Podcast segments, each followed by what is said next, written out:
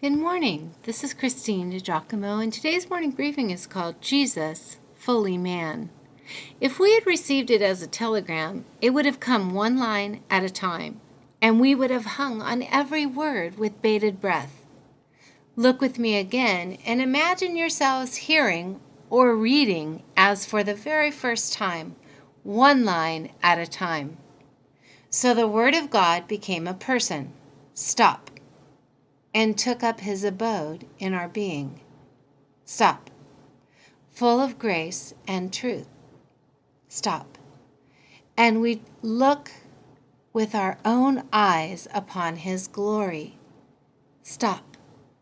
Glory like the glory which an only Son receives from a Father. John. Just imagine, each line is filled with significance each line would stop you in your tracks as you sought to fully comprehend its import and what it might mean to you. One thing for sure something most extraordinary had happened. Something had taken place right before John's very eyes. God had become a person, and he had seen him. What's more, he was telling you that the Word, Jesus, was a person in every way human having taken on flesh, yet full of grace and truth. John used the verb theasthai, which was, of course, Greek and meant actual physical sight. He was not indicating that they had spiritual eyes with which to see Jesus. No, they saw him, you know, with the eyeballs in their heads, and they touched him. And to the Greek world, this was an absolute mind blower. God becoming flesh? It was impossible, really. To a first century Greek, the body was an evil, a prison house in which the soul was shackled, a tomb in which the spirit, well, in which the spirit was confined. Why, Marcus Aurelius, the great Roman emperor who was a Stoic, actually despised the body in comparison with the spirit. So that God could or would become sarx, which was the, ter- the term that John used, meaning flesh, well, it wasn't logical. It was so difficult for the Greek mind to comprehend, it was part of the reason John had to substantiate that, yes, he had seen Jesus with his very own eyes. It's an interesting contrast to consider the differing value the culture culture of that day placed on the physical body compared to the high premium we place on the human body.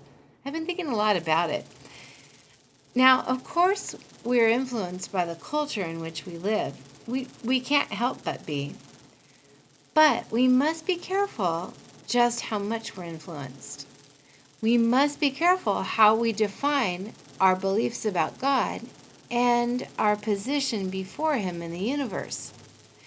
On the one hand, if the Greeks so reverenced the spirit and de- despised the flesh, then they must not have found themselves slaves to the polished looking glasses they passed by. They must have spent more time thinking about feeding the spirit rather than obsessing about the right size biceps or breasts or keeping a youthful appearance. And yet, these are the very things our culture prizes. Seems we cannot just be swept along by popular trends that surround us, then, can we? Hmm, I've raised the question before who calls your cadence? Paul wrote, Do you not know that your body is the temple of the Holy Spirit? He combines both concepts in that question spirit and flesh. Hmm, it's brilliant, really.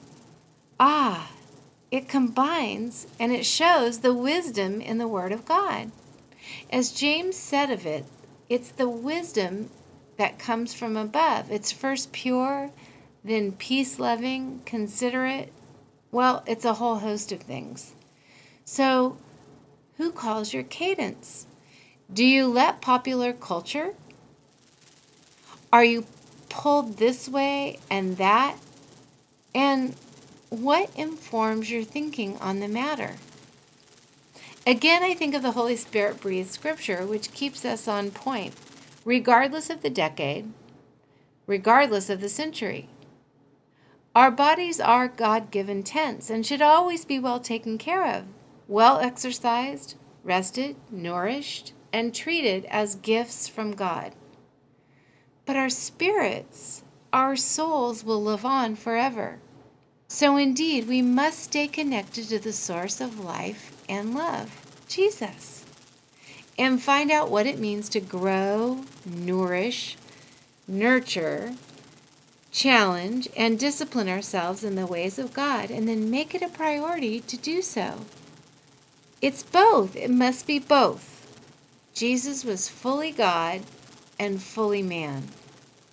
Thank you, Jesus, for becoming a person and making your abode with us. You can look this up and read it at pastorwoman.com.